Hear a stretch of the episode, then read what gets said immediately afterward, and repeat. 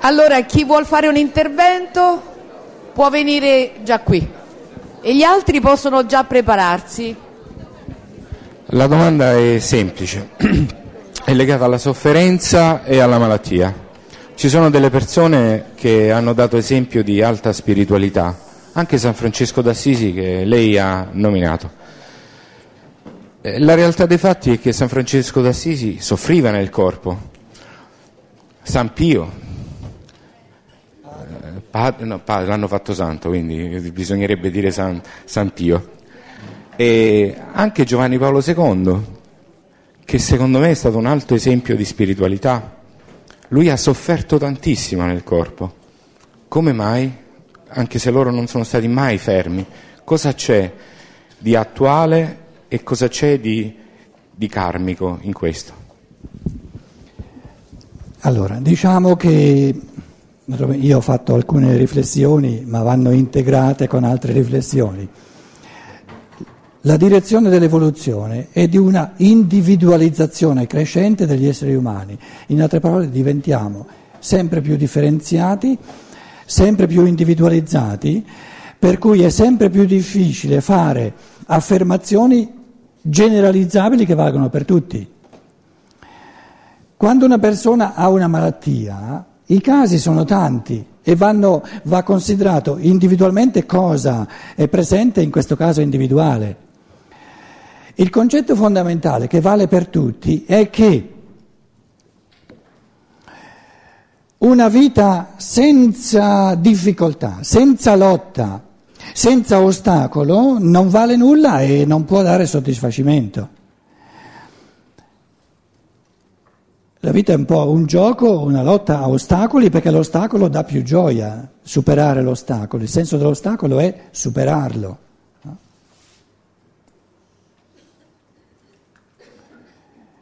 Ci può essere una persona che è talmente evoluta da potersi permettere più malattie di un'altra che invece non ce la fa ad affrontarle. In quel caso una maggior parte, una, una maggiore, un maggior numero di malattie, in quel caso però è il, l'evidenziare che è più evoluta di altre persone. Quindi, beh, l'affermazione però è individuale, non si può generalizzare che vale anche per un altro. Non si può dire più una persona ha malattie, soffre malattie e più è avanzata nella sua evoluzione, perché una malattia può anche sorgere eh, per qualcosa che si è omesso di fare nel passato o perché magari si è diventati troppo pigri. Eh, una delle cose che Steiner dice è che la sofferenza è una grande fortuna perché ci aiuta, comunque lavora comunque, anche se uno non se ne rende conto nel subconscio, e ci aiuta, no?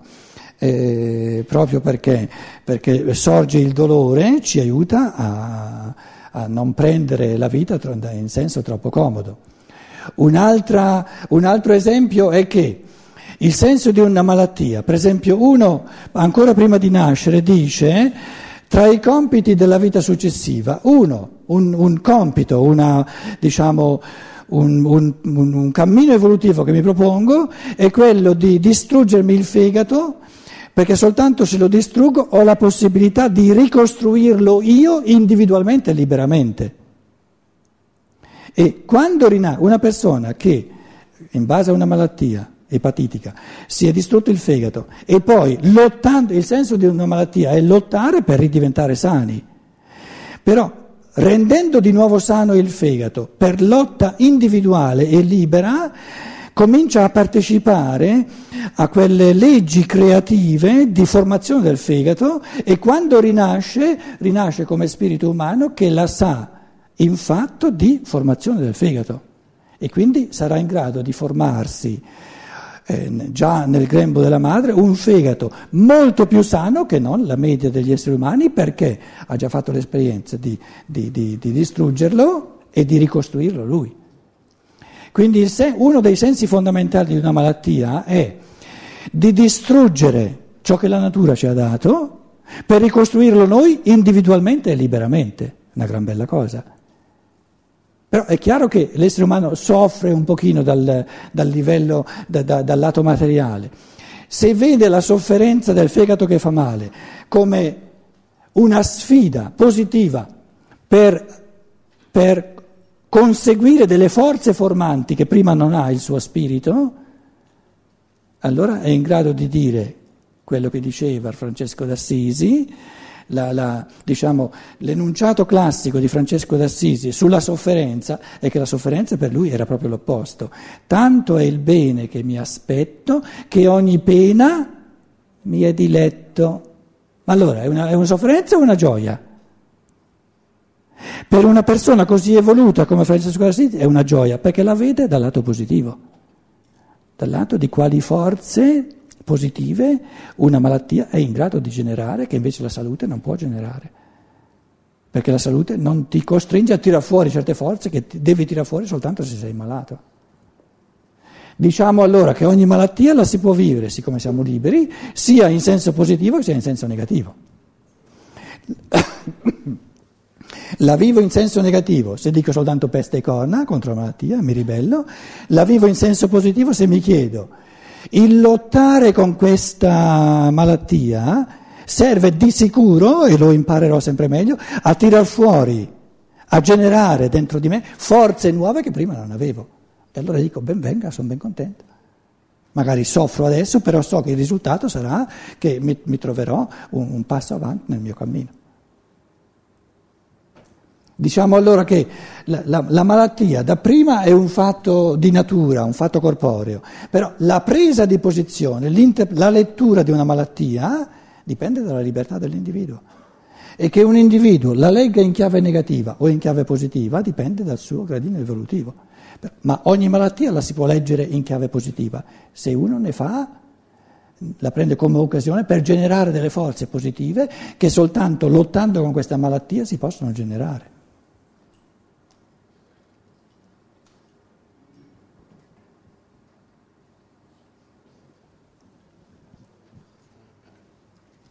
Microfono?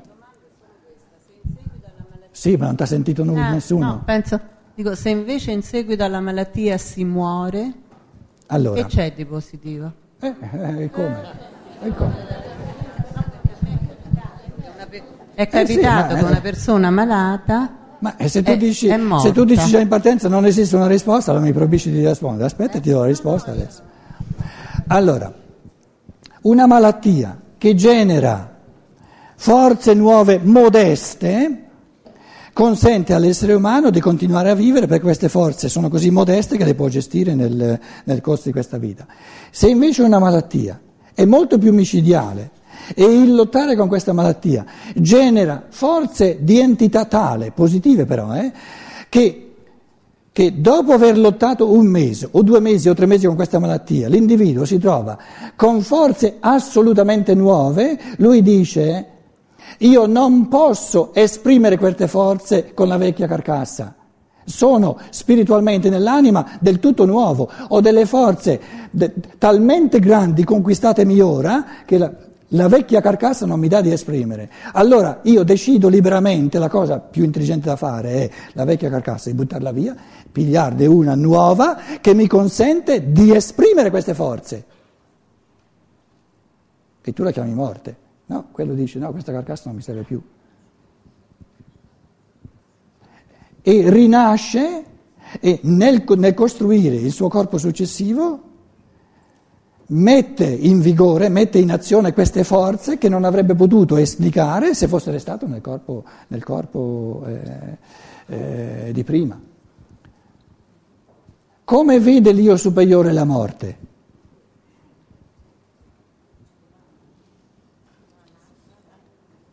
Quando la carcassa non, non mi serve più, no? Quando è che uno compra una macchina nuova? Quando quella vecchia non, non serve più, no? Quindi poter morire è una gran bella cosa, è il presupposto per, per ricrearsi, diciamo... Com'è? Questo per chi crede, il ruolo di là. No, no, no, no, no, no, no, no, no, no, no, no. No, no, no, vacci piano, vacci piano, vacci piano, vacci piano. Noi non, non procediamo per credenza, procediamo per eh, diciamo un discorso che si appella al pensiero, un processo di pensiero. Allora, una, una legge fondamentale della vita è che, metto io qui, corpo o la natura, il corpo resta, qui eh, la fine della vita, la morte, le forze del corpo, le leggi fondamentali del corpo restano in fondo le stesse. Diventa solo più vecchio, però il suo funzionamento, che deve mangiare ogni giorno, eccetera, no? L'evoluzione delle corporeità è molto lenta. Se noi guardiamo ai corpi di duecento anni fa, trecento anni fa, erano più o meno, a parte diciamo ehm, le forze ambientali, che i cibi che mangiamo influiscono in altro modo, però si nasceva piccoli, poi si cresceva, si invecchiava come, come avviene ora. Quindi diciamo, la realtà del corpo resta, a parte il fatto di invecchiare, ma il fatto di invecchiare non è, non è un'affermazione sulla realtà del corpo. Quindi le leggi di funzionamento del corpo restano per tutta una vita più o meno uguali. Invece lo spirito si trova, se un essere umano non poltrisce nella sua anima e nel suo spirito per tutta una vita, lo spirito si evolve sempre di più. Quindi una legge fondamentale della vita è che se tutto va bene c'è una discrepanza crescente tra lo strumento corporeo e lo spirito, perché, lo, lo ripeto, la realtà del corporeo è, è di una certa costanza, sono leggi di natura che sono un determinismo che, che fa da sostrato più, più o meno costante. Se lo spirito si evolve sempre di più, alla fine dice no, non, non combaciano più, non, eh, non c'è più consonanza. Avrei bisogno, per esprimere ciò che io sono diventato a sessanta anni, settanta anni, ottanta anni, nel mio spirito, per avere un, uno strumento corporeo adatto a questo. Lo strumento corporeo era adatto all'inizio, perché all'inizio della vita È stato, il corpo è stato creato all'inizio della vita in base al gradino evolutivo, che era questo, dello spirito allora. Lo spirito si trova alla fine della vita a un tutt'altro gradino evolutivo e il corpo è rimasto alla stessa, a, allo stesso punto. Quindi una delle leggi fondamentali della vita è di una discrepanza crescente tra l'elemento corporeo, che resta più o meno costante, e uno spirito che è, chiamato, è destinato a evolvere sempre di più. Così come c'è una consonanza assoluta all'inizio della vita, perché lo spirito si forma il corpo in tutto e per tutto, così come lo spirito è diventato fino allora, così c'è un, un crescente non, non conso, una crescente non consonante tra spirito e corpo verso la fine della vita. Fino al punto che lo spirito dice no, ormai questo corpo è talmente distante, talmente diverso, talmente in contrasto con ciò che io sono diventato, che io, che io lo lascio, no? Come, si, come si, si mette via una bicicletta vecchia, e adesso no? Me ne formo un altro a immagine del mio spirito che è qui. E poi la prossima vita sarà di nuovo lo stesso, il corpo resta qui, no? E lo spirito eh, si evolve sempre di più. Quindi la morte è la saggezza di, di uno spirito che è chiamato a evolversi sempre di più, che si dà la possibilità di rinnovare di volta in volta il corpo in modo che, perlomeno eh, alla nascita, perlomeno nella prima parte della vita, corrisponda al suo gradino evolutivo. Dico però uno poi affezionato al corpo vecchio, forse.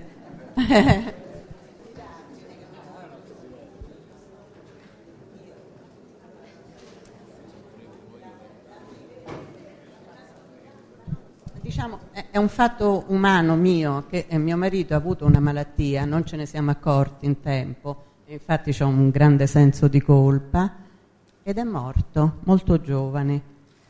Allora a me tutti questi discorsi mi servono per stare meglio, però io non è che ci credo poi tanto, sì. diciamo. Eh, eh, sì. Eh. Sì, ma se ti servono per stare meglio è già, già, sì. è già qualcosa. Eh. Eh. capito, per stare meglio, insomma. Sì, è, allora dico, è, questo discorso dello spirito, che il, ho capito, lo spirito è evoluto più del corpo attuale, sì, no, e quindi no, no, allora non ho capito. Allora ad hoc ti aggiungo un'altra dimensione, non si può in un discorso dire tutto, no? Ti aggiungo un'altra dimensione che c'è nella vita, no? Che messa insieme a, con quella che ho detto adesso, che poi integra, è soltanto una esplicazione di quello che ho detto, la legge dell'esistenza è che, così come nella prima parte, il corpo viene costruito, qui il corpo viene costruito, adesso faccio l'arco, eh, aspettate, eh, lo faccio in un altro modo, lo, la, la, il diagramma. Poi tu dirai, sì, però uno, uno che muore giovane, allora questo, sì, ma l'eccezione è fatta per confermare la regola, prima guardiamo la regola, capito? Il senso della vita non è di morire giovani, il senso della vita è di morire vecchi, perché le forze del corpo salgono fino al mezzo del cammino di nostra vita, più o meno, eh, non prendetela, fino a trentacinque anni, e la domanda è, qual è il senso di forze fisiche che diminuiscono sempre di più, e il senso è che questa, questa cera, il corpo è come una cera, tu per, per, per che motivo, qual è il senso di costruire una candela di cera? Il senso è di consumare la, la cera, però il senso positivo, non basta consumare la cera, bisogna che consumando la cera salti fuori la luce, quindi il significato è la luce, però tu non puoi avere luce senza consumare la cera. Allora, una legge fondamentale della biografia è che il senso di costruire il corpo è che tu, man mano che fai sprigionare luce dello spirito e calore, luce della conoscenza e calore dell'amore, consumi il corpo. E la morte è quando l'hai consumato tutto. È un controsenso? No, è una cosa bellissima se questo consumare avviene per il fatto che si sprigiona sempre più luce e sempre più calore. E il senso positivo è di godersi, di godersi, che di meglio non c'è, la luce della conoscenza e il calore dell'amore. Però per l'essere umano incarnato non esiste luce della conoscenza e calore dell'amore senza consumare il corpo fisico, fino a farlo morire. E quando è morto devi, devi, devi, devi ricominciare da capo. Però lo, lo costruisci in un altro modo, in consonanza con ciò che sei diventato nel tuo spirito e nella tua anima.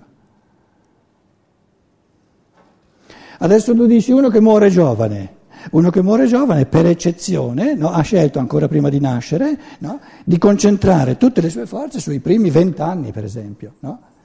E fino a vent'anni ce n'è, ce n'è da far di cose. Lui dice, magari, no? Io finora mi sono creato, del, siccome mi sono concentrato a godermi la seconda parte della vita, Eh, ho, fatto, ho fatto presto qui a, a costruirmi la corporeità, e siccome ho fatto presto a costruirmi la corporeità perché volevo godermi la seconda parte, questa volta invece scelgo di lasciar via questo godimento, di concentrarmi maggiormente proprio tutte le mie forze nei primi vent'anni, così che la prossima volta mi costruisco un cerone, ma di quelli madornali, che poi altro che, go, che, che godere.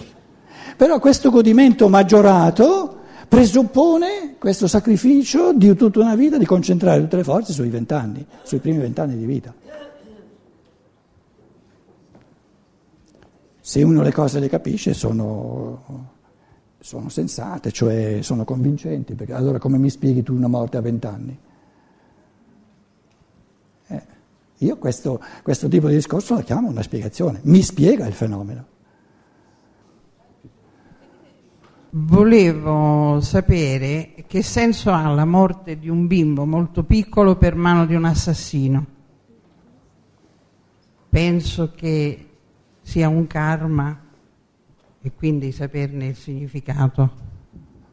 Poi eh, Pietro, scusami, volevo, tu hai detto prima che si possono costruire forze nuove e io pensavo, eh, dimmi se mi sbaglio, e scoprire le proprie risorse, la stessa cosa?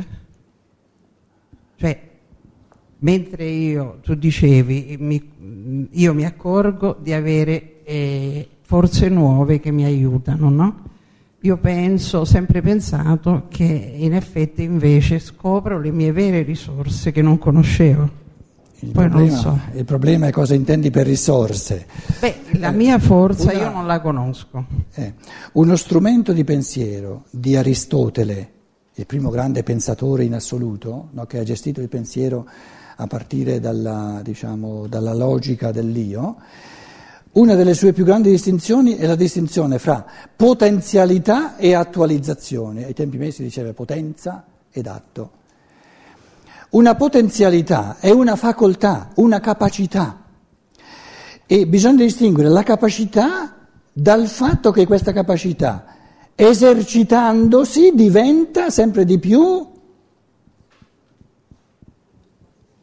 un, una forza, una forza reale, una forza. non soltanto potenziale.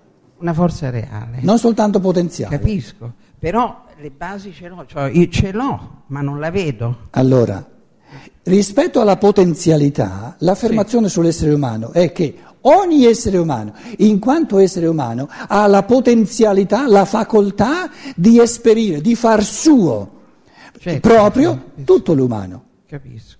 Tutto, altrimenti non sarebbe un essere umano. E questa è una bella affermazione, una gran bella affermazione. In altre parole, in quanto sono essere umano, mi è possibile tutto l'umano.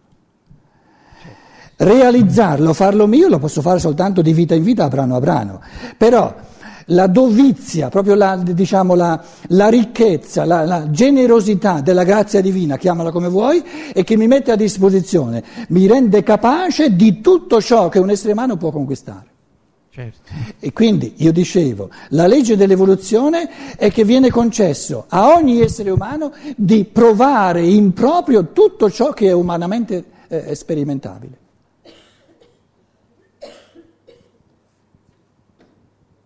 Io ho il diritto di chiamare mio soltanto ciò che io ho sperimentato in, in prima persona, e ho la capacità in quanto essere umano di sperimentare tutto l'umano in prima persona. Ce n'è da fare. Di, di fronte a questa definizione dell'uomo, il concetto che l'essere umano vive una volta sola è proprio una fesseria assoluta, scusate. Ognuno di noi muore che non ha neanche cominciato. Se si capisce, se si interpreta veramente, muore che non ha neanche cominciato, e lo catapultiamo nella perfezione del paradiso, ma sono concezioni bambinesche, primitive, rudimentali, infantili. Il senso dell'evoluzione è che ogni essere umano, in chiave di pensiero e in chiave di evoluzione di amore, ha la facoltà, la capacità, la potenzialità di far suo, di diventare tutto ciò che un essere umano può diventare.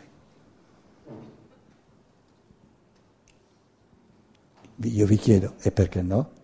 E perché no? Che siamo uomini a fare. Di fronte a questo tipo di moralità propositiva, propulsiva, immaginate voi eh, che, che, che fantoma eh, proprio, proprio di, di, di larva, è una morale retriva, repressiva, che, che ti dice sta attento, sta attento, questo è proibito, questo non devi, questo è male, eccetera, eccetera, eccetera.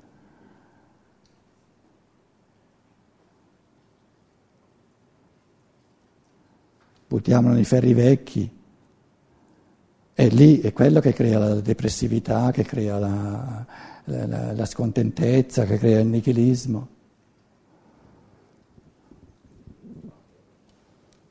Come concili il fatto che i cattolici non credono nella reincarnazione e invece poi, diciamo, c'è stata questa svolta, forse appunto di andare avanti, però non la, cioè, i cattolici non, non ci credono. Non, non, è vero che, non è vero che i cattolici non ci credono, non è vero, il, conce- il, il discorso è un pochino più complesso. Diciamo che nella nostra cultura la domanda importantissima, in chiave conoscitiva, se l'essere umano vive una volta sola o più volte, non è stata finora veramente culturalmente affrontata. Io ho fatto, scusate, qui a Roma, anni e anni, non soltanto di filosofia, ma di teologia, i primi otto semestri ancora tutti in latino, tutte le lezioni in latino, e facevamo, noi europei, facevamo gli esami orali, avevamo la scelta di fare gli esami orali o scritti, beh, certi professori dell'America, gesuiti, eh, sapevano il latino così male che noi all'esame orale parlavamo in latino, veloce, veloce, veloce, quello non capiva nulla, per non farsi brutta figura diceva ita, ita, ita, che in latino significa sì, sì, sì, sì, pigliavamo bellissime note e avevamo detto fesserie, in latino è veloce e lui, capito? Però quello che vi sto dicendo, a parte la, la facezia, è che in tutti questi anni di teologia non c'è stata una lezione che abbia posto questa domanda. Quindi non è vero che la nostra cultura, anche la nostra teologia o il cattolicesimo nega o afferma che si vive una sola volta. No, non ha mai affrontato questa domanda. E questa è povertà intellettuale. Povertà intellettuale.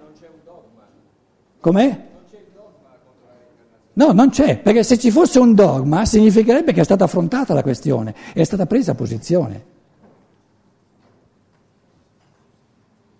È un gradino di coscienza che non è ancora arrivato a cogliere il peso fondamentale di questa, di questa questione che va affrontata. Scusate, un gradino di coscienza che non pone, non tematizza la questione di una vita sola o più vite, è un gradino di coscienza ancora infantile. Non si è ancora reso conto del peso enorme, delle conseguenze enormi di questa domanda. Che se noi partiamo dal presupposto che si vive una volta sola, quante cose diventano assurde? Ma non ci si è resi conto, perché se, se ci fossero state almeno due o tre lezioni su questa questione, io vi assicuro, noi eravamo sessantottini, no?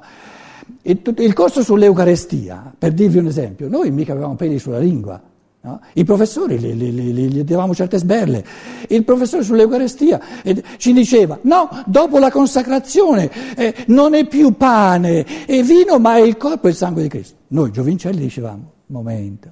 Però quando io faccio la comunione, il sapore è quello del pane, non del corpo. Il sapore è quello del vino, non del sangue. E lui diceva a te, sta zitto, il tuo compito è di imparare a memoria quello che il professore ti dice, se no quando fai l'esame vieni bocciato e poi non vieni ordinato. Se avessero posto la questione della reincarnazione, vi assicuro che la nostra mente, aperta, eh, aperta, delle questioni si sarebbe subito presentata deve essere un momento, un momento, un momento. Se tu affermi e vuoi dimostrare che si vive una volta sola, la mia mente ti dice qui e qui e qui i torni non contano, questo è assurdo, il violentare un bambino piccolo è assurdo, ma come me lo spieghi, eccetera, eccetera. Sta di fatto che la questione non veniva posta.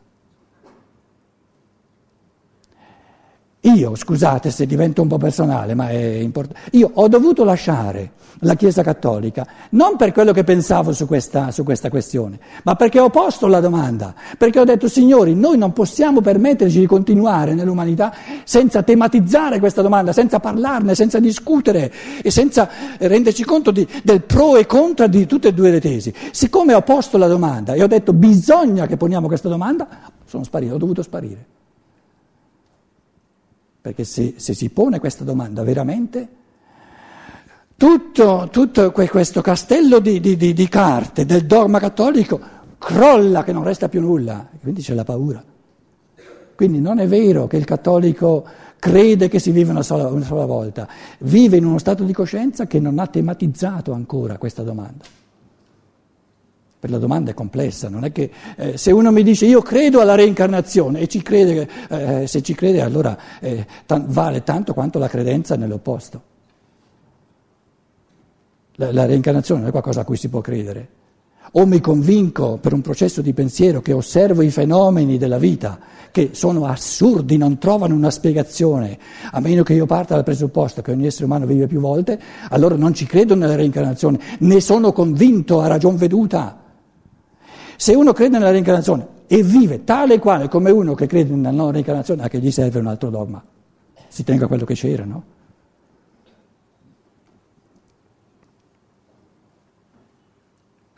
Beh, state facendo siesta tutti quanti?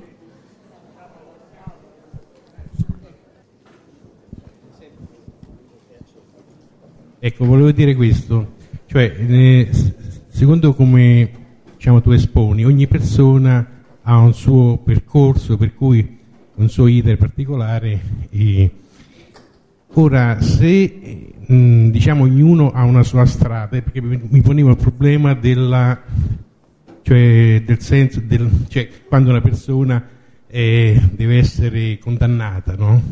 Per delle azioni, perché eh, incapace, diciamo, di intendere e di volere. Per esempio, questo come tu la, come la vedi, la, l'incapacità di intendere e di volere? Se ogni persona ha un suo percorso e quindi ognuno viaggia per conto suo, cioè raggiunge certi livelli, certi, diciamo, certi, certi percorsi, come dicevi tu, di conoscenza e di amore, che sono propri di ogni persona.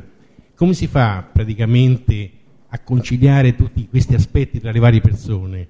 Cioè, come si fa a dire che questa è una persona incapace di intendere e di volere, se non attraverso la difesa del, dell'incolumità, dell'incolumità delle altre persone? Cioè, questo criterio solamente, perché altrimenti nessuno potrebbe giudicare sul percorso di un'altra persona. No, stai attento, tu adesso hai fatto una riflessione eh. che va benissimo, solo che hai lasciato fuori un fattore fondamentale, che è quello della libertà. Infatti, ognuno, sta attento, ognuno ha un suo cammino, quello che si è proposto di fare, di non fare, le esperienze da passare, eccetera, sono affari suoi. Però la decisione di incarnarsi è anche la decisione di fare i conti con tutti gli altri esseri umani. E oggi si parlava di una, di una, diciamo, di un intendersi, che è necessario intendersi sul tipo di azioni che vanno proibite.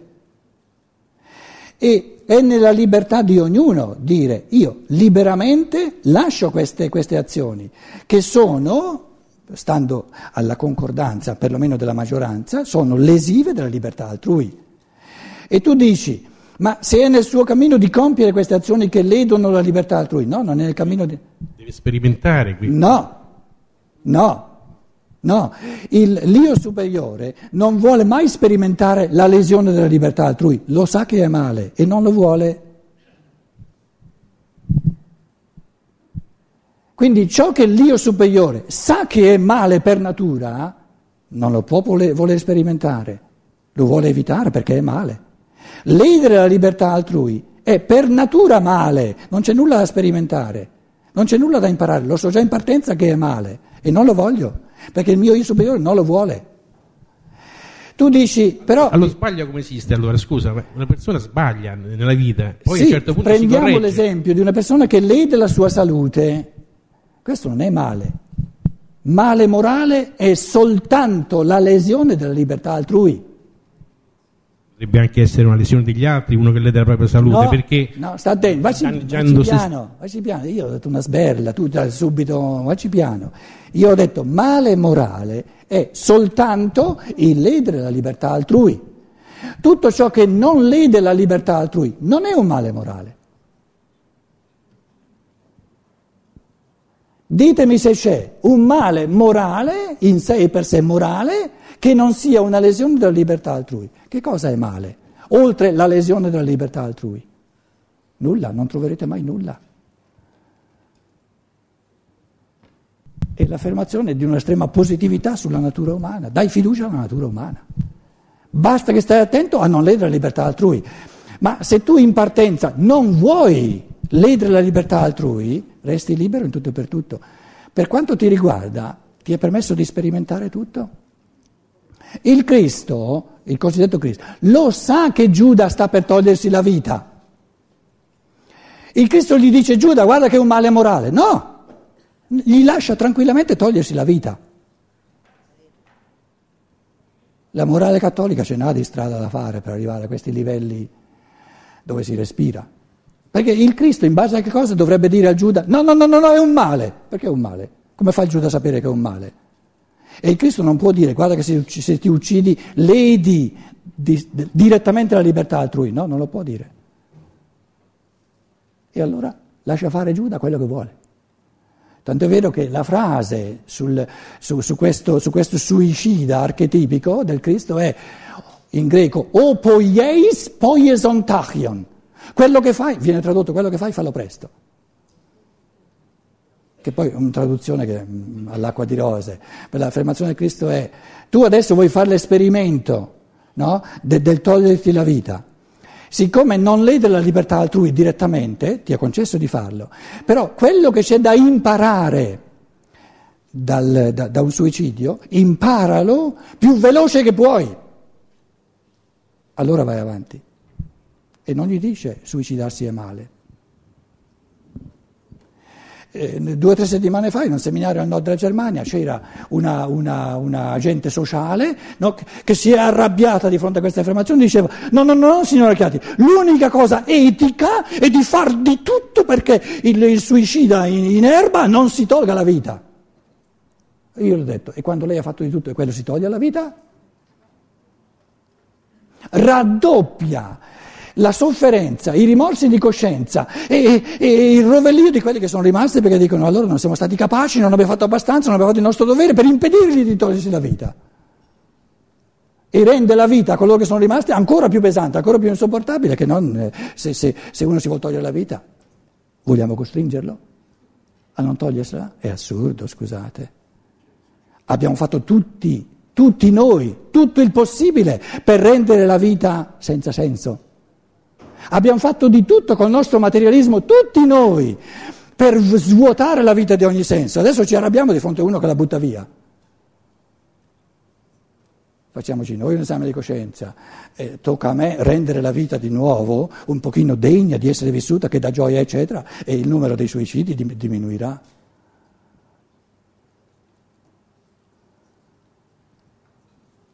Questo non vuol dire che, io non sto dicendo se uno, se uno eh, come dire, eh, sta per suicidarsi, incoraggiarlo a farlo, non è questo che sto dicendo. Sto dicendo che eh, ogni, ogni, ogni intervenzione nella libertà dell'altro è, è, è, è lesiva della libertà dell'altro. E c'è soltanto un male morale, ed è la lesione della libertà dell'uomo. Tutto il resto si può sperimentare. Buonanotte a tutti quanti, tutti i problemi non ancora risolti verranno risolti domani mattina.